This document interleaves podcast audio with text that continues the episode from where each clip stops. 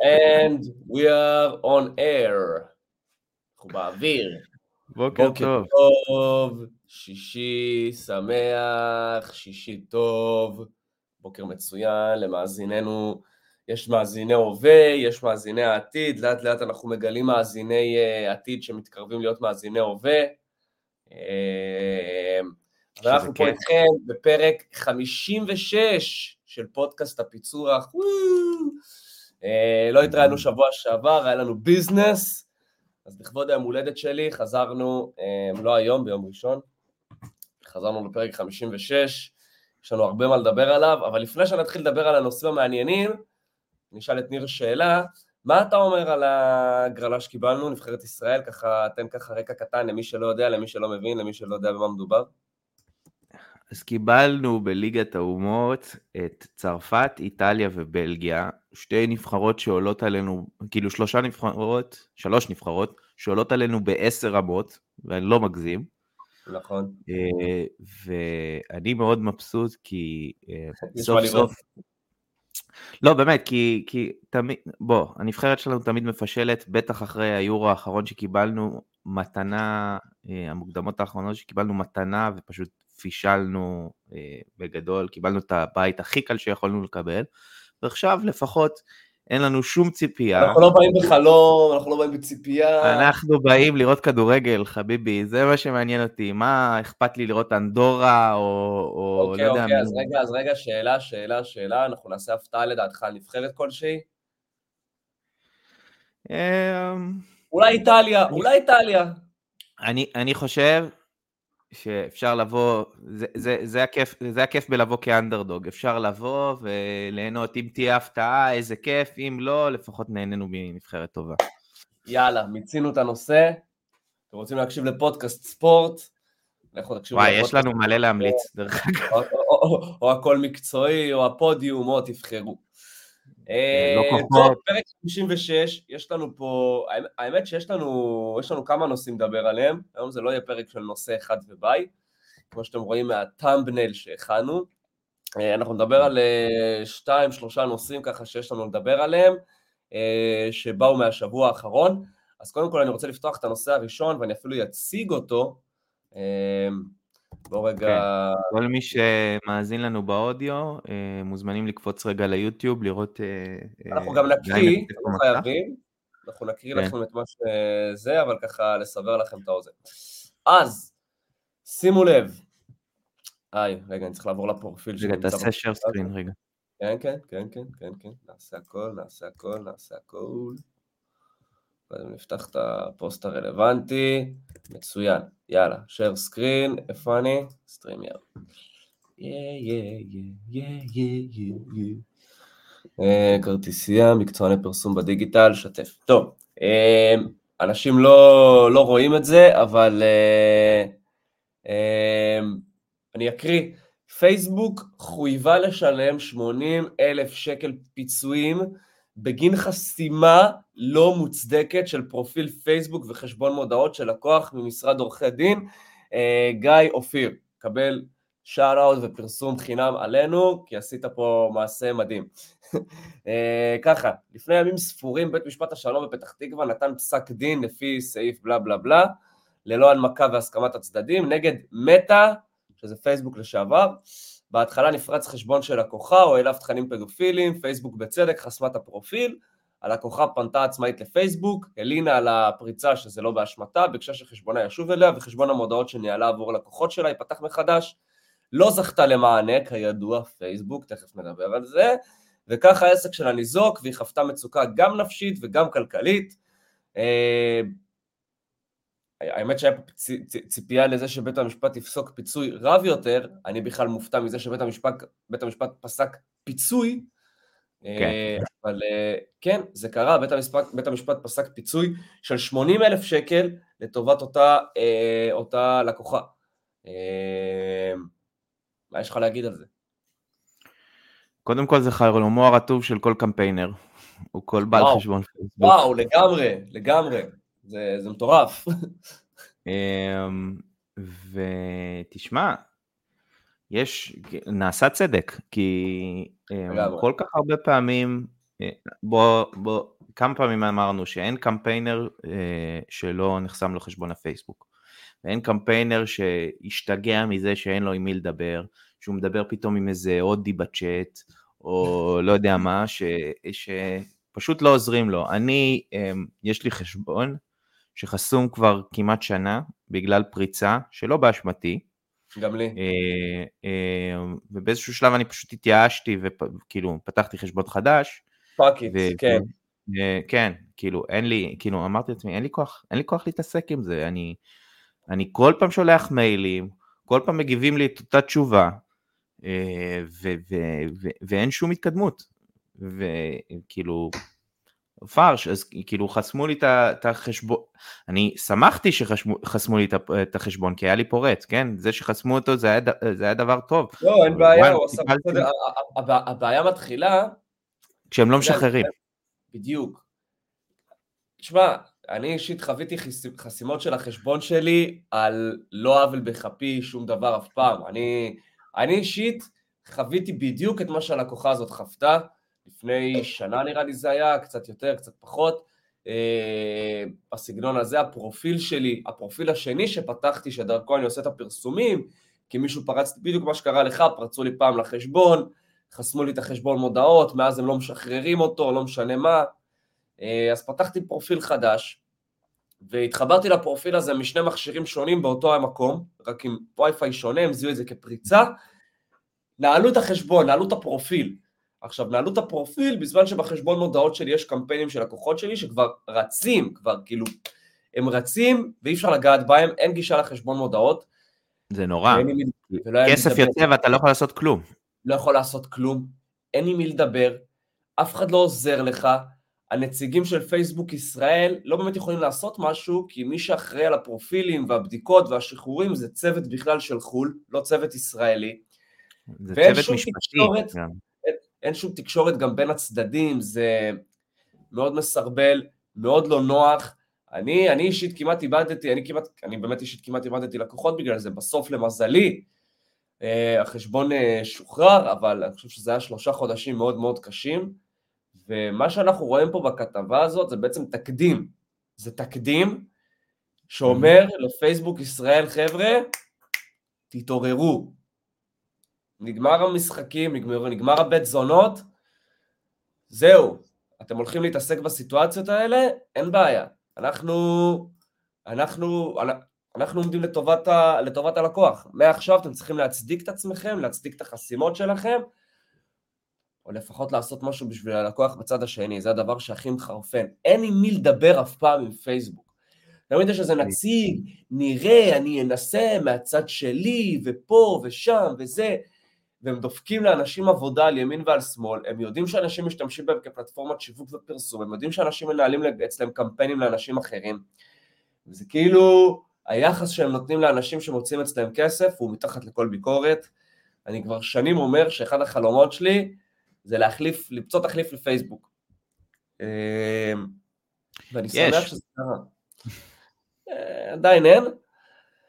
אני שמח שזה קרה, אני שמח שהתקדים הזה קרה, אז כל מי שמאזין לנו עכשיו, אם אי פעם מהזמן הזה והלאה אתם חווים חסימה כלשהי בפרופיל העסקי שלכם, בחשבון מודעות שלכם, זה פוגע לכם בפעילות, יש פה משהו לא חוקי, חפשו משרד עורכי דין שיכול לעזור לכם, אם אתם צריכים עזרה, יש לנו את המייל של המשרד עורכי דין שמנהל את פייסבוק, אתם יכולים לשלוח לנו מייל, ואנחנו נשלח לכם את המייל של המשרד עורכי דין שמנהל את מטא ישראל.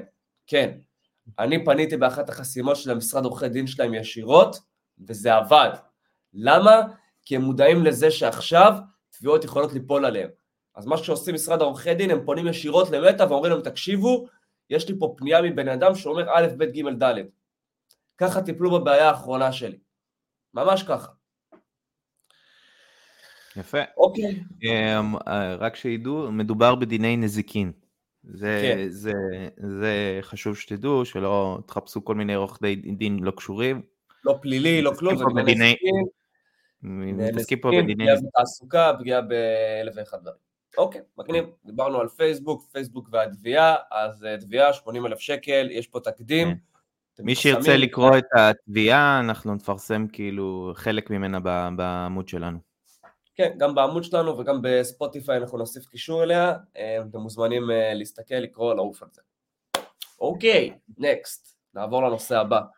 אה, איבנטים, ניר, הבמה שלך. תשמע, אני פשוט, במסגרת, זה נהיה כבר ממש פינה, פינתנו, כמה מדהים שאנשי שיווק לא יודעים דברים שאנחנו תופסים אותם כטריוויאליים. לא יודע, צריך כן. לתת שם אה, יותר אה, אה, קליט לפינה הזאת. אבל מה זה איבנטים? כן, מה זה איבנטים? איבנטים זה אירוע שקורה, שקורה בפעילות השיווקית שלך.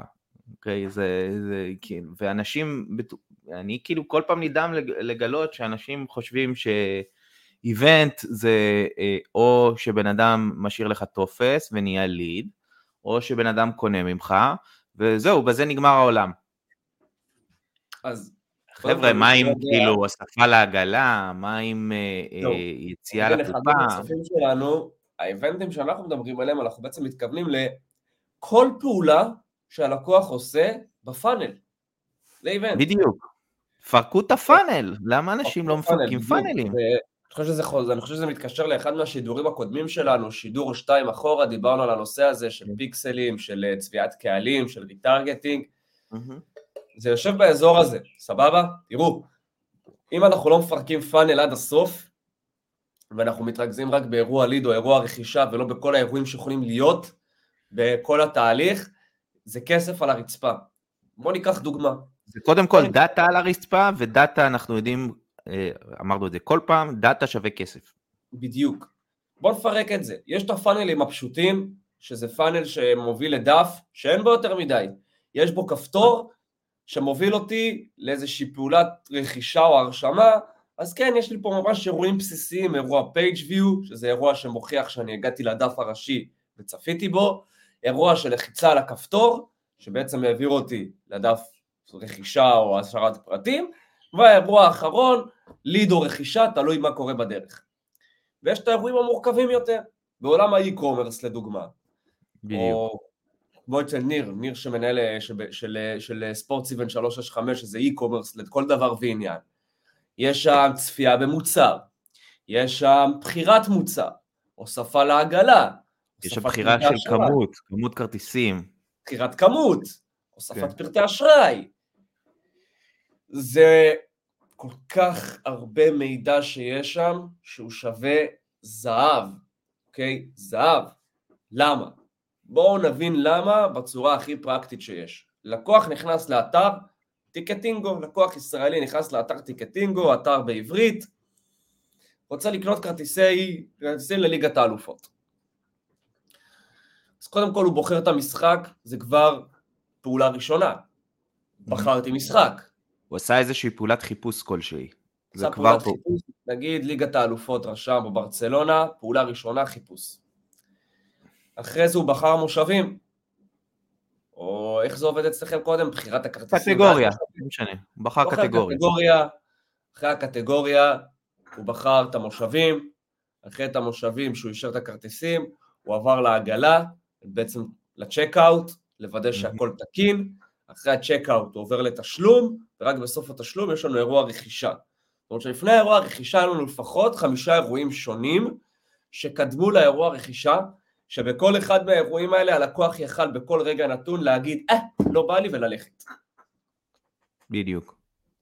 למה זה טוב לנו, אבל שהאירועים האלה יהיו, יהיו?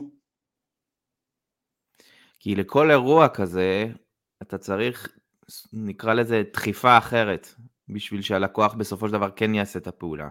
בן אדם שעשה חיפוש, אני צריך יותר לתת לו, ו- ויצא אחרי החיפוש, אני צריך יותר לתת לו אינפורמציה, מאשר בן אדם שכבר הגיע לצ'קאוט, שאני רק צריך נגיד לתת לו איזושהי הנחה מסוימת בשביל שהוא יסלוק. כאילו זה לא אותם אנשים. זה, זה, זה, זה משהו, הדבר שחסר לבן אדם שיצא בחיפוש זה לא הדבר שחסר לבן אדם שיצא ב checkout. אנחנו חייבים לדעת את זה. חוץ מזה, ששוב דיברנו על צביעת קהלים, אני רוצה את הדאטה הזה כדי שאני אדע לטרגט אחר כך אנשים דומים לאותם אנשים שעשו checkout, שעשו חיפוש, שעשו רכישה. זה אנשים שונים, זה קמפיינים שונים. זה קמפיינים שונים לחלוטין, זה קהלים אחרים. תראו, אי אפשר כל קמפ... לא כל קמפיין יכול להיות ממקום של קהל פתוח, נשים גברים, 18 עד 65, יאללה, אלגוריתם תעבוד, תכוון לי לפי הקופי. זה נחמד, זה מגניב. תפסיקו להיות נכון, עצלנים, תפסיקו להיות עצלנים. התרגות הראשי זה יכול להיות נחמד, מגניב, אבל כשאני רוצה לרדת לרזולוציות, כשאני רוצה לרדת ל, לרמת הדברים הנמוכים יותר שמשפיעים, זה המקום. זה המקום. אי אפשר כל הזמן להמשיך בקמפיין פתוח, קמפיין פתוח, קמפיין פתוח, כאילו, אוקיי, זה, זה, אין, אין בזה כלום. מקסימום לשים איזה תחומי עניין, זה כאילו, אנשים כל כך עצלנים בקמפיינים, זה משגע אותם. זה לא רק עצלנים, אני לא חושב שאנשים באמת יודעים את זה. דיברנו על זה בפרק הקודם שלנו, יש רוב המוסדות לימוד לעולם השיווק הדיגיטלי לא מלמדים את זה. לא מלמדים את זה. יש מכללה, אני לא אציין את השם שלה, שמלמדת retargeting. נכנסתי לראות מה השיעור שמלומד שם, זה retargeting רק על בסיס סרטוני וידאו. מלמדים רק איך לייצר event שקשור לסרטוני וידאו. עכשיו זה ה event הכי פשוט והכי קל, ובואו נשים קלפים על השולחן. מודעות של וידאו והכל זה נחמד, זה מגניב, אבל זה קצת פאסה, לפני שלוש שנים זה היה הרבה יותר חם מהיום, היום גם תמונה יעבוד, זה לא יעבוד רגיל כמו וידאו, פעם העדיפו יותר את הוידאו, בלה בלה בלה. יש כל כך הרבה דברים נוספים בדרך, שכאילו, זה לא רק עצלנות, זה, זה, זה, זה, זה איפשהו, סליחה על מה שאני אומר, זה חצי פשע לקחת מאנשים כסף ולא ללמד אותם את הדבר החשוב הזה. נכון, וזה גם, גם ה retargeting של וידאו זה אחוז שילינג retargeting לעצלנים, כאילו זה, זה הכי בסיסי בעולם, ויש retargeting כל כך הרבה יותר אה, um, מורכבים ו- ואפקטיביים שאתה יכול לעשות. נכון, דיברנו על זה עכשיו, בדיוק, בוא ניקח את הפאנל שדיברנו עליו, של טיקטינגו. זה בן אדם שבוחר כרטיסים ולא ממשיך, קרה לו משהו אחד. בן אדם שהגיע לצ'קאוט ולא המשיך, קרה לו משהו אחר. אני לא ארצה לפרסם להם את אותה מודעה עכשיו, כי כל אחד נמצא בשלב אחר בפאנל. בדיוק. אני לא יכול להמשיך לקדם לאותו קהל את אותה מודעה. למה אני עצלן? האנשים בצד השני מרגישים את זה.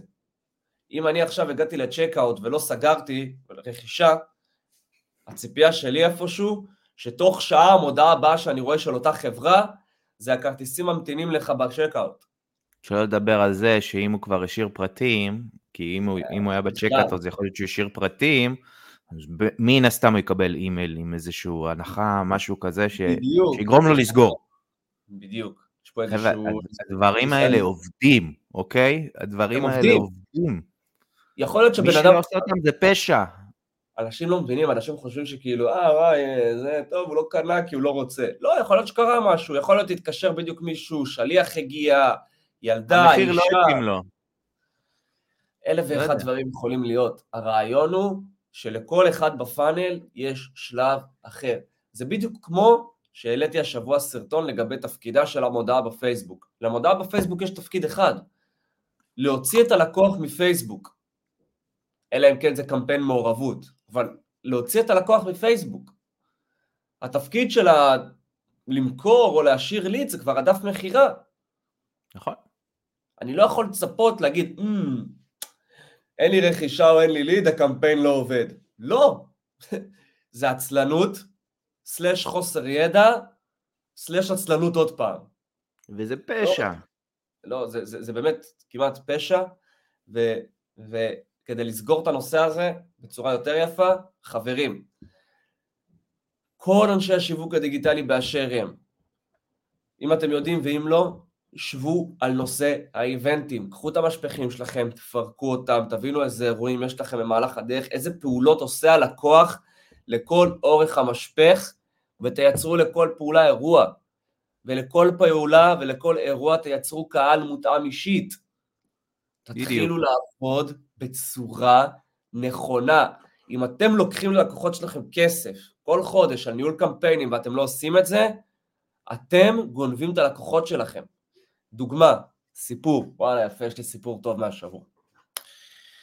ספונסר חדש שעוד מעט הולך להיכנס אלינו, נקרא החוף המערבי, שאט אאוט לחוף המערבי, אה, בית דפוס אה, למוצרי פרסום, אה, והוא לקוח חדש שלי שנכנס לעבוד איתי ממש בשבוע האחרון, גם חבר טוב על הדרך, ינאי סלע, דש, ממגדל העמק. עד לפ... אני, אני נכנסתי השבוע לנהל להם את הקמפיינים, והוא אמר לי שבשנה וחצי האחרונות, איזשהו בחור מאזור הצפון יהיה להם את הקמפיינים. שאלתי אותו כמה הם שילמו להם בחודש, מעל 1,500 שקל בחודש, לניהול רק של פייסבוק. וכשנכנסתי לחשבון מודעות, חשכו עיניי, באמת חשכו עיניי, שום איבנטים, שום אירועים, כל הקמפיינים היו מבוססים, כל, כל הקמפיינים מבוססים קהל פתוח אפילו, בלי אזורים, בלי כלום, הרמה הכי בסיסית שיש של קמפיינים. מה, traffic? זהו? קמפיין, לא, קמפיין, הקמפיינים היו נטו מבוססים על קמפיין לידים, אבל נטו טפסי לידים, למרות שיש אתר שנראה הרבה יותר טוב מטופס לידים. אה, טופס לידים ופייסבוק. כן, ואין שום, ואין שום איבנטים בדרך, אין שום דבר, כלום, שום, שום תחכום, שום sophistication, שום קהלים מותאמים אישית, כלום. הבן אדם שנה וחצי ישב על פרופיל חשבון מודעות, ובפועל אין בפרופיל הזה כלום. כלום, שום דאטה, שום דבר, הייתי צריך להטמיע פיקסלים מחדש, הייתי צריך לייצר את האיבנטים בעצמי. מדבר עם הכוח, אני אומר לו, שנה וחצי בן אדם נהיה לך פה דיגיטל, איך היו הלידים? הוא אומר לי, תשמע, הוא הביא המון לידים, המון, אבל וואלה, 85% מהם, 90% מהם לא היו רלוונטיים. ברור שהם לא היו רלוונטיים. ברור שהם לא היו רלוונטיים, הוא לא עשה כלום. במילים אחרות, חברים... הוא דאג להביא, הוא דאג להביא כמות, לא, לא איכות. בדיוק. עכשיו, אתה יודע, אין בעיה בהתחלה שמגיעה כמות שהיא לא רלוונטית, התפקיד של משווק הוא להיות בקשר עם הלקוח ולהגיד לו, שומע, פדבק לי את הלידים. תטייב לי אותם. אני שעובד עם לקוח עם לידים, אני אומר לו, אני מחייב אותו. אתה נכנס ליד, אתה יוצר איתו קשר, אני רוצה לדעת אם הליד היה רלוונטי או לא באותו הרגע. ברור. ברור. אוקיי, נושא, אחרת, נושא, אה, נושא, חשוב, כאילו- נושא חשוב, נושא חשוב. לא, כי אחרת אתה חוטא למקצוע. התפקיד. שלך הוא לא... כל מי שעושה הצעות לידים, התפקיד שלכם הם לא, הוא לא להביא לידים. בואו אני אספר לכם אה, זה. התפקיד שלכם הוא להביא לידים איכותיים, אוקיי? זה שתביאו עכשיו אה, אה, 100 לידים ושניים מהם יסגרו, אז אתם לא עושים את העבודה שלכם כמו שצריך. פשוט מאוד. אלא אם כן, יש פה יוצא מן הכלל, שזה לידים שרכשו בסוף, והרכישה עולה על ההוצאה, סבבה, נגיד. ואם אתם לוקחים את השתיים האלה ואתם מתחילים לנתח אותם ולייצר מהם קהל כלשהו, סבבה. אבל אם אתם לא עושים עם זה כלום מעבר, אתם לגמרי חוטאים למקצוע, ו... וחלאס עם, אה, עם אירוע רכישה, אירוע ליד. זה האירועים הקבועים, זה אירועים שקורים בכל סוף פאנל. אז סבבה. וואלה, עוד המלצה בעניין הזה, כנסו למנהל האירועים בפייסבוק, תראו את כל הרשימה של האינבנטים שיכולים להיות, ואז, תפק... ואז תחשבו איך זה יכול להתאים לפאנל שלכם. בדיוק. אוקיי, אז uh, נושא איבנטים חשוב מאוד חברים, שמים את זה מאחורה ומתקדמים. טוב, נושא הבא. בואו נדבר על נושא שהעליתי אתמול בפני ניר, אני בטוח שהרבה פה שמו לב לזה. האם וואטסאפ בעקבות הטלגרם? מעניין. למה אני שואל את זה? אז מי ששם לב, או אולי חלק לא שמו לב, פייסבוק, סליחה, אה, וואטסאפ, מטא, אה, התחילה לעשות כל מיני שינויים בוואטסאפ. אני עובד עם וואטסאפ Business, עם וואטסאפ עסקי, ואני עובד גם עם טלגרם, וכמובן מי שלא עובד עם טלגרם, אז אני ככה אתן לכם איזה ריקאפ קצר, טלגרם, אה, אפליקציית מסרים, אפשר לפתוח בצ'אנלים, ערוצים, אפשר לפתוח בקבוצות דיונים, אפשר לקשר את הערוצים לקבוצות דיונים. ערוץ זה בעצם מקום שבו אתה מעלה תוכן לקהל שעוקב אחריך, והקהל הזה לא יכול להגיב על זה ישירות, אבל הוא יכול להיכנס לקבוצת דיון, אם מחוברת לערוץ, ולהגיב על זה שם. כן, אפשר לעשות live streaming. אולי אני אפילו רגע אתן לכם דוגמה, בואו נראה רגע. אני רגע אפתח פה את הטלגרם שלי, פשוט להראות דוגמה רגע ל channel של בר סמניה לצורך העניין. אה, הנה יש לי פה בדיוק, אז אני רגע אראה לכם דוגמה, אה, מי שרוצה לקפוץ ליוטיוב שלנו לראות, מוזמן. Uh, כרטיסייה, חלון, כל המסך, תגיד לי אם רואים את, ה... את הטלגרם שלי, רואים? כרגע לא רואים. כרגע לא. גם עכשיו לא? הבנתי, אוקיי, באסה. לא נורא. בראוזר כן access the screen, רגע, רגע, רגע. share screen. שנייה, שנייה, לא צריך לצעוק. כל המסך. שיתוף. בדיוק. רגע, רואים? טרם. עדיין לא? עדיין לא. טוב, יש פה איזה. בעיה עם ה... לא, לא, יש פה איזה בעיה עם הסטרים יארד, לא נורא. נורא. אה, נטפל בזה, בהזדמנות. אה, בוא נראה רגע. רגע. סבבה. אה, בקיצור, ערוץ, בערוץ אי אפשר להגיב על כלום, לערוץ מחובר עמוד דיונים, שבו אפשר כן להתדיין על כל מה שהעלו בערוץ, ועד היום, עד לפני לא, עד לא מזמן, זה היה בנחלה של, אה, של טלגרם, ובחודש האחרון פתאום, אה, אם הולכים בוואטסאפ לעדכונים, למטה, בצד, יש עדכונים, לא רואים, אראה לכם במצלמה, אולי רואים, יש למטה כן, כן, עדכונים. אה, ואם הולכים לעדכונים, אז רואים ערוצים. יש סטטוס, מתחת לסטטוס יש ערוצים, יש את הערוצים הקבועים, כאן 11, בר סמניה, כאלה שאתם רוצים, יש הצעות לערוצים למטה, ערוץ של וואטסאפ, ערוץ של, ערוץ של מקדונלדס, לא חסר. זה התחיל כבר לפני הרבה זמן הערוצים האלה, מה שהתווסף חדש בחודש האחרון, מנהלי קהילות יכולים היום לפתוח ערוצים בעצמם. אני לדוגמה מנהל את הקהילה של בקט, הפלטפורמת שותפים שלנו, ויש לי ערוץ של בקט, שבו אני מפרסם את כל הדברים הרלוונטיים שאני רוצה. עכשיו, מה שונה הערוץ מקהילה, מדברים? אתן לכם איזה זה קצר. בערוץ, כל מי שנכנס אליו יכול לראות תכנים שהיו אחורה. אם אני עכשיו אכנס לקבוצת וואטסאפ, אני לא יכול לדעת מה היה בעבר שלה, מה פרסמו בעבר, אבל אם אני נכנס לערוץ, אני יכול לראות מה פרסמו אחורה. כן, אוקיי? יש לך היסטוריה. בדיוק, יש היסטוריה של הערוץ, אפשר לראות מה היה. אמ, אמ, בוא נדבר על זה קצת, ניר. מה אתה חושב? זה רלוונטי? זה טוב? זה סתם פיצ'ר?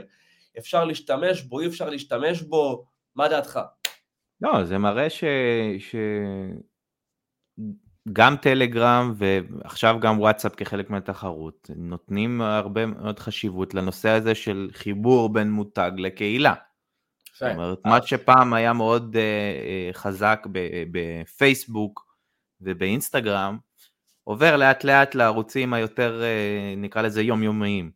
כן. אה, אתה חושב שבעצם אה, וואטסאפ מחזיקים, את ה... מחזיקים בשרוול כבר את כל הפיצ'רים האלה כבר הרבה לפני והם משחררים אותם לאט לאט בשביל לייצר איזה שהוא משהו אצל הלקוח לדעתך? תראה, וואטסאפ באופן אה, שיטתי עושים דברים אחרי טלגרם. כל מה שיוצא פתאום נכון. כפיצ'ר חדש בטל... בוואטסאפ היה בטלגרם לפני. זה נכון. כמעט, כמעט תמיד. אבל עדיין אה, איפשהו הטלגרם לא מצליח לתפוס את המקום של להחליף את הוואטסאפ. הוא תמיד נכון. כזה נמצא הבן דוד הרע כזה. בגלל, בגלל, בגלל מה שנקרא כוח ההמונים. ההמונים כבר בוואטסאפ, קשה, יהיה קשה מאוד להסיט אותם אה, אה, לטלגרם. לא משנה אני כמה רוצה, טלגרם אני רוצה, תהיה אני, אני, טובה אני רוצה. לחלוק עליך. אני מוכן להתערב שכל בן אדם שלישי שתפגוש, יש לו גם חשבון טלגרם. אבל עדיין, זה לפני עשר שנים, מה עושה את לא היה ההבדל? לו. נכון, אה? מה עושה את ההבדל? אבל מה עושה את ההבדל? מה גורם לי שיהיה לי בטלפון גם וואטסאפ? אני יש לי בטלפון גם וואטסאפ וגם טלגרם, אבל אני ממש לא נמצא רוב היום בטלגרם. מה עושה את ההבדל בעצם? שכל. החברים שלך, ש, שכל החברים שלך רגילים כבר להתכתב בוואטסאפ. נכון. זה הרגל, זה פשוט כן. מאוד. כן, זה הרגל, זה לגמרי הרגל. אה, זה, אתה צודק, זה לגמרי הרגל. אז, אה, אז, אז, אני חושב שבסופו של דבר לשאלתך, אתה רואה יותר מותגים שמנסים להיכנס ליום יום של, ה, של, ה, אה, של העוקבים שלהם, של הלקוחות שלהם, נכון. והפלטפורמות האלה זה הדרך, הדרך לעשות את זה. נכון. נכון, אה. אני מסכים. אה, אז בעצם זה באמת כאילו וואטסאפ, אשכרה הולכים בעקבות טלגרם, הם מחפשים מה עובד שם. לדעתי עוד מעט אנחנו הולכים להתחיל לקבל וואטסאפ פרימיום. אני ככה, תזכרו את הפרק הזה. לדעתי מתישהו בקרוב אנחנו הולכים לקבל וואטסאפ פרימיום, שאומר, חבר'ה בוא תשלם, כדי גם לקבל וי כחול בוואטסאפ, וגם כדי שיהיה לך עוד קצת פיצ'רים נוספים שאין לוואטסאפר הרגיל, לדעתי, יכול להיות שאני טועה. אה, גם מי שלא יודע, היום אפשר להוציא קידום, מי שיש לו פה חשבון עסקי אה, בוואטסאפ, יכול היום להוציא קמפיין ישירות מהוואטסאפ לחשבון פייסבוק שלו.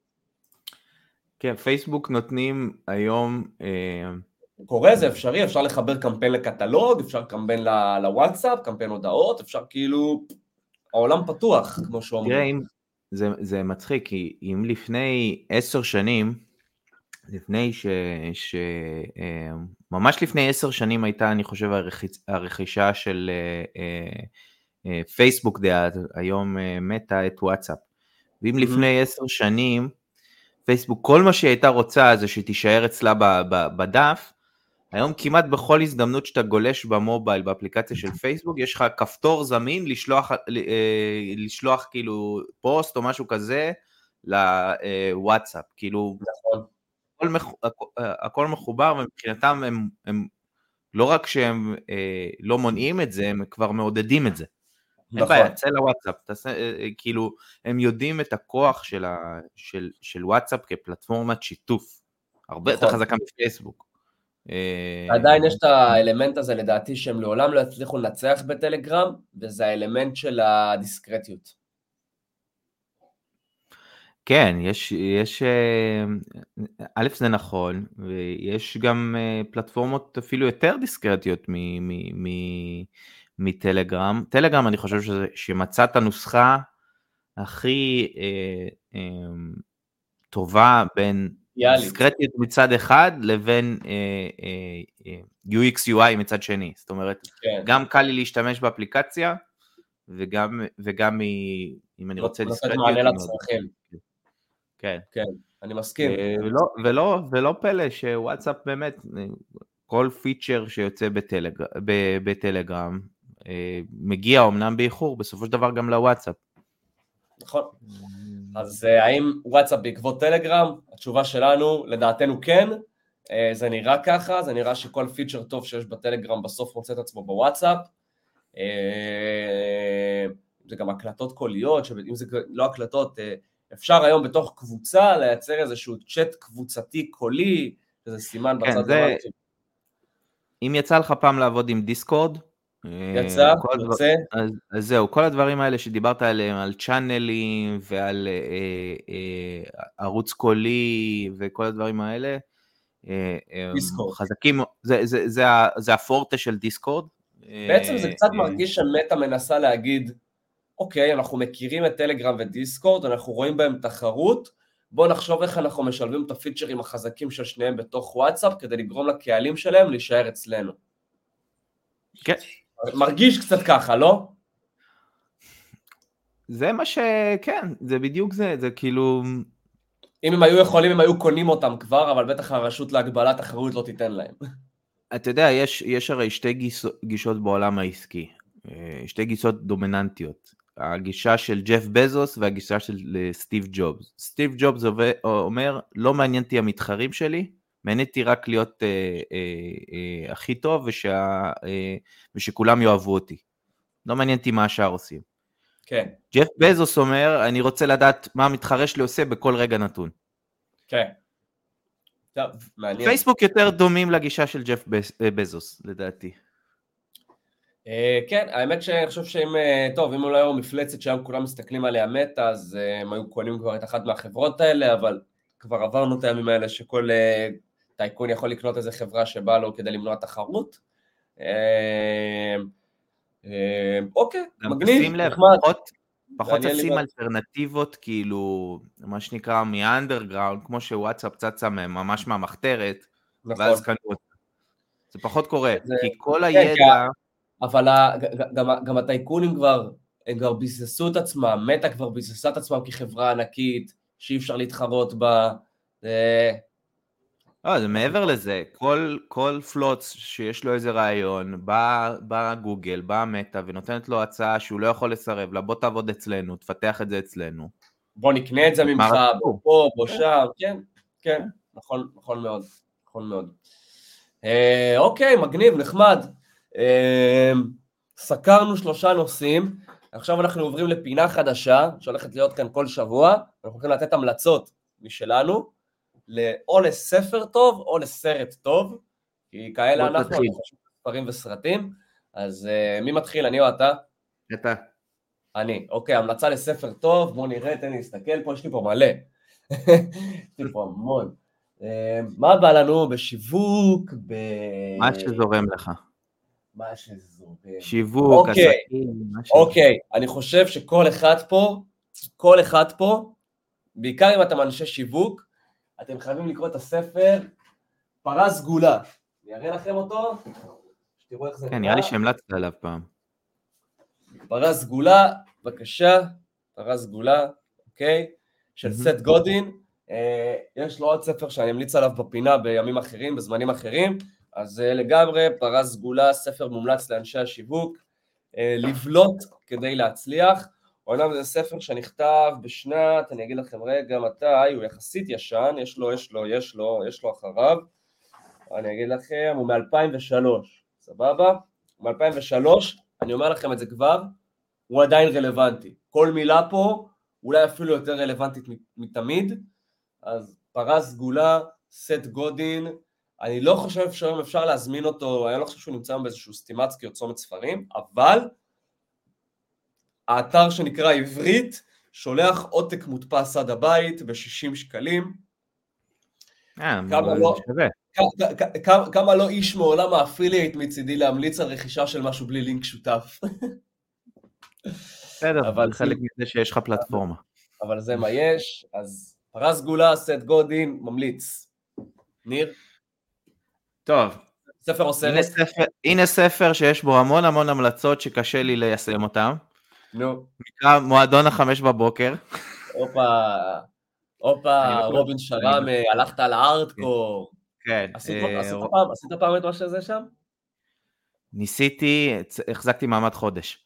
אה, אז אני עשיתי את זה תקופה ארוכה בחיים שלי, אני עשיתי את זה בערך כמעט שנה. ואני יכול לומר משהו אחד, כן, לקום בחמש בבוקר זה זין. לגמרי. סבבה? סבבה? זה חרטא טהורה. כל בן אדם שקם בחמש בבוקר ואומר שזה מה שעשה לו שינוי בחיים והפך אותו למאושר יותר, fuck! לא קונה את זה! הוא משקר, אבל זה לא הקטע של לקום בחמש בבוקר, אוקיי? אבל זה מה כן לקחתי. מהספר את כל קונספט ההרגלים, 66 בדיוק. יום להטמעת הרגל, דברים כאלה, וואלה. לקחתי, מבסוט על זה, חמש בבוקר, זה פיקציה. מעטים מאוד האנשים שאני מכיר שקמים בחמש בבוקר וגם מבסוטים מזה, כן. אז, אז בוא, אנחנו כאילו נכנסנו לספר בלי בעצם להסביר. רובין שרמה, והפרק האחרון, סתם, כן, רובין שרמה זה מי שכתב את אה, הספר, נראה לי אחד חכה, אנחנו המפורסמים בעולם. הנזיר שמכר את הפרארי שלו. נכון. אה, עכשיו, הקטע של הפרק הזה, אה, הספר הזה, זה באמת לא עכשיו, אנשים תפסו את זה בקטע של כאילו פתחו קבוצה של קמים בחמש בבוקר וזה. צאו רגע מהחמש בבוקר, אני יודע שזה ה- הטייטל של הספר, הספר הזה מלמד אותך איך לנצל טוב טוב את היום יום שלך, איך לא לזרוק קטעים מהיום יום שלך לפח, איך להיות אפקטיבי, אוקיי? זה מה שחשוב פה. נכון. זה באמת מאוד מאוד ממליץ, רק וואי, אל תהפכו את זה שזה- עכשיו לקוסמק, אני קם בחמש בבוקר כל יום, כן, לא, זה בסדר שתקומו גם בשמונה בבוקר או בתשע בבוקר, נכון. אבל תקנו לעצמכם דפוסים שיעזרו לעצמכם להיות אפקטיביים. הרעיון הוא לקחת את שגרת הבוקר, הטמעת הרגלים נכונים, דברים כאלה שיכולים לשפר לכם את הפרודוקטיביות. וואו. הבאת לי פה רעיונות למלא ספרים אחרים שאנחנו הולכים להביא להם. פש, איזה כיף לכם. איזה לא, כיף. למאזינים שלנו, שיש מי שימליץ לכם על ספרים כאלה איכותיים שהם קראו, שגם יכולים לשפר לכם כל דבר ואספקט בחיים שלכם. אני אמליץ גם על סתם סרט, אתה יודע מה? אני אמליץ גם על סתם סרט. תדעו אם שסט גודין הוא אחד מאנשי שיווק המאוד איכותיים בעולם היום, ובאמת הספר שלו פרה סגולה, וגם ספר אחר, זהו שיווק. מאוד מומלצים, הבן אדם כאילו הוא מאסטר בכל מה שקשור לעולם השיווק, ממליץ להקשיב לו ולשמוע לו. אה, רובין שרמה בכלל, זה מאסטר ומנטור בעולם ההתפתחות האישית, אה, אנחנו. נמליץ על עוד ספרים שלו, איך אומרים? אנחנו נשאיר אתכם במתח. אוקיי. ובקליל אני אמליץ גם על סרט, אם כבר אנחנו... זה. יאללה, תמליץ על סרט, סבבה, מפרגנים לכם. אה, אני לאחרונה ראיתי את לרוץ על החול, אה, סרט לא מכיר? ישראלי, סרט ישראלי ממש ממש חזק, אה, אוקיי. גם, גם המון המון שילוב של גם קומדיה, גם רגש, בסופו של דבר מדובר על כאילו, זה קרוב לליבי כי מכבי נתניה היא לב הסרט, היא כאילו מאחורי הקלעים שם, בעצם מדובר על מישהו בשם אמרי, שהוא אריתראי מבקש מקלט שחי בארץ, משטרת ההגירה תופסת אותו, הוא בדיוק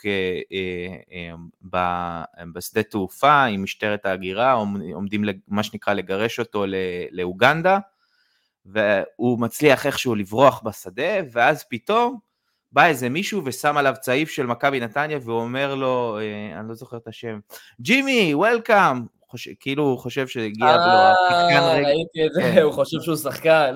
הוא חושב שהוא שחקן רכש מניגריה שהוא הביא עכשיו כדי לשדרג את הקבוצה, וכמובן שאמרי זורם עם זה ומשחק אותה כאילו הוא שחקן. ויש שם המון המון המון המון צחוקים והמון המון רגש, ובכלל הוא מספר על כל הבעיות האלה שיש למבקשי מקלט בארץ. דרך אגב, מה שיפה שלמדתי בסוף הסרט, שהם מגלים בסוף הסרט, שכל השחקנים שם אה, שמגלמים בעצם מבקשי מקלט, הם באמת מבקשי מקלט, אה, שזה מאוד מאוד יפה, אה, אז מאוד מאוד מומלץ. יפה, מגניב. אני אתן המלצה קטנה משלי, ראיתי השבוע סרט שמבוסס על משחק מחשב, נקרא Gran Turismo, זה בעצם סרט וואלה, שהם... וואלה, יצא סרט Gran Turismo? לא הוא מבוסס ממש על המשחק, הוא מבוסס על סיפור אמיתי, אני אספר את זה ממש בקצרה. הוא מספר את סיפורו של יאן בר בר בר, אני לא יודע לבטא את השם הזה, כשאתם תראו את הסרט אתם תבינו למה. זה בחור אמיתי, וזה סיפור אמיתי לגמרי, תקשיבו לזה. יש משחק מחשב שנקרא Gran Turismo. זה הסימולטור נהיגה הכי טוב היום בעולם, אוקיי? באמת. זה חברה שירדה לרזולוציות של רכבים וזה, ברמה הכי קטנה שיש. עד לרמת ה... איזה צמיג יש לאיזה דגם. בקיצור, הסימולטור נהיגה הכי top היום שיש.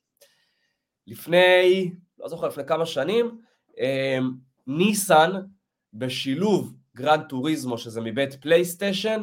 הקימו מה שנקרא פעם ראשונה אקדמיית GT, שהמטרה שלה זה לאסוף עשרה אנשים שניצחו באיזה שהם תחרות שהם עשו במשחק עצמו של Gran Turismo, ניצחו כנהגים, והביאו אותם לאקדמיה של האקדמיה GT, כדי שבסוף הת... בסוף האקדמיה, אחד מתוך העשרה יצא המנצח, ויהיה לו את הזכות לנסות לקבל חוזה מניסן כנהג מקצועי, נהג מרוצים מקצועי. מה, של נסקר כאילו? אה, יותר פורמולה 1. וואלה. וואו. כן, כאילו מכוונים לפורמולה 1, בעצם מגיעים עשרה אנשים, מלמדים אותם את כל הטכניקות, מלמדים אותם נהיגה על מרוצי, על, על רכבי מרוץ, טה-טה-טה, טה-טה, ובסוף מי שעומד, בסוף רק אחד מתוך העשרה זוכה, הוא לא ישר זוכה בחוזה, אלא הוא נכנס לאיזשהו מה שנקרא, הוא חייב לזכות ברישיון FIA, זה רישיון מיוחד לנהגי מרוצים, ואם הוא זוכה ברישיון הזה, שהוא מקבל כמובן תמיכה, תמיכה מלאה מניסן והכל, אם הוא מצליח להשיג את הרישיון הזה, הוא בעצם מקבל חוזה חתום מניסן, דבר שיכול להביא אותו לרמות גבוהות בתור נהג מקצועי. והסיפור Gran Turismo, הסרט, מגולל סיפור של בחור בשם יאן, שממש עבר את המסלול הזה, והפך להיות נהג פורמולה אחת, ישר מהסלון של ההורים שלו, הבן אדם שיחק בהגה בסלון של ההורים שלו במשחק מחשב, ודרך המשחק מחשב הזה, הוא הגיע למצב שהוא נהג של ניסן, נהג מחליף אומנם היום בפורמולה אחת, אבל של תחרויות אחרות הוא הנהג הראשון, וזה מטורף. אני ראיתי את הסרט הזה ואני הייתי ככה. וואו. הם גם משלבים שם חלקים מהמשחק ודברים מגניבים, אז אה, אני ממליץ על Gran Turismo. אז... כל אה, העולם הזה של המרוצים, אני בדיוק שאלתי את עצמי השבוע, איך בן אדם נהיה נהג של פורמולה 1, אז נתת תשובה כאילו... תשובה, כן. uh, הנה התשובה לשאלה. וואו, טוב, אז אה, חברים, היה לנו אחלה של פרק, 45 דקות מענות, כיפיות, שלושה, ארבעה נושאים, המלצות, כל מה שאפשר. אה, וזהו, אם יש לכם רעיונות, דברים, נושאים לדבר עליהם, משהו שלא העלינו, משהו שתרצו שנדבר עליו בפרק הבא, אה, אתם רוצים להתארח אצלנו, הפודקאסט שלנו נתן לכם איזשהו משהו ובא לכם לבוא לדבר על זה, אנחנו רוצים לתת מקום לכל מי שרוצה. שבוע הבא, בעזרת השם, אנחנו הולכים לארח אה, אה, את אחד מהעוקבים שלנו, קוראים לו אלון, הוא שלח לנו הודעה מגניבה שהוא שמע את הפודקאסט, עשה לו איזשהו שינוי, והוא נמצא בעולם ה-POD, Print on Demand, ואני ביקשתי ממנו שיבוא לפרק שבוע הבא, שידבר על העולם הזה של Print on Demand. כן.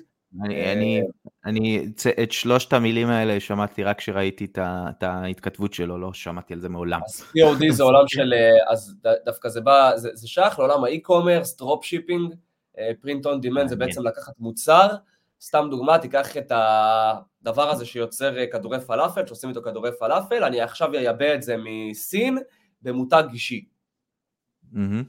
זה, זה סוג של print on demand, הדפסה לפי דרישה, בעצם הדרישה היא מיתוג אישי. אה, אז אנחנו נביא לפה את העוקב, את, את אחד המאזינים שלנו לדבר על זה. אם אתם מאזינים שלנו, יש לכם נושא שאתם רוצים לדבר עליו, אתם רוצים סתם לבוא לדבר, להראות את עצמכם, להיות איתנו בשיח, תכתבו לנו. Uh, המייל שלנו כתוב בספוטיפיי בתיאור הזה, ביוטיוב בתיאור הפרק. Uh, נשמח באהבה, אין דבר שאנחנו יותר אוהבים מלשמוע אתכם, לראות אתכם uh, ולהיות באינטראקציה איתכם. אז בנימה זאת, נאחל סופה שניים לכולם, סופה שקט. לא נשכח כמובן את החיילים שלנו. בדיוק, בדיוק, red my minds. כן, החטופים שלנו. אנחנו אוהבים אתכם. החטופים שלנו מחזיקים לכם אצבעות שתחזרו במהרה. באותה נשימה, שחמאס ימות ויחוסל. גם בלה חדיד וגם מיה חליפה. ושכל שונאינו אמן הבוקר יקבלו קלקול קיבה ויבלו בשירותים ועוד כל מיני דברים לא מצונזרים כי אנחנו יכולים, היי, מה אכפת לנו. ומי שלא יודע, בספוטיפיי הפרקים שלנו עולים עם וידאו, אתם יכולים לצפות בנו גם בספוטיפיי, אנחנו משקיעים בכם, אנחנו לא מעלים את הפרקים לספוטיפיי רק סאונד, אנחנו מעלים אותם גם עם וידאו. אז אם אתם לא אנשי יוטיוב, יש לכם גם בספוטיפיי את הוידאו שאתם יכולים לראות, תרגישו בנוח. אה, זהו, נאחל אה, שבת שלום, סופ"ש נעים ושקט לכולם. אני אלך לחגוג את סופ"ש ההולדת שלי בלישון טוב ולקבל את גיל 32 בצורה הכי זקנה שיש. הכי כיף. אז ניר, תודה רבה לך, היה תענוג, תודה רבה לצופים שלנו, ויאללה ביי. ביי ביי.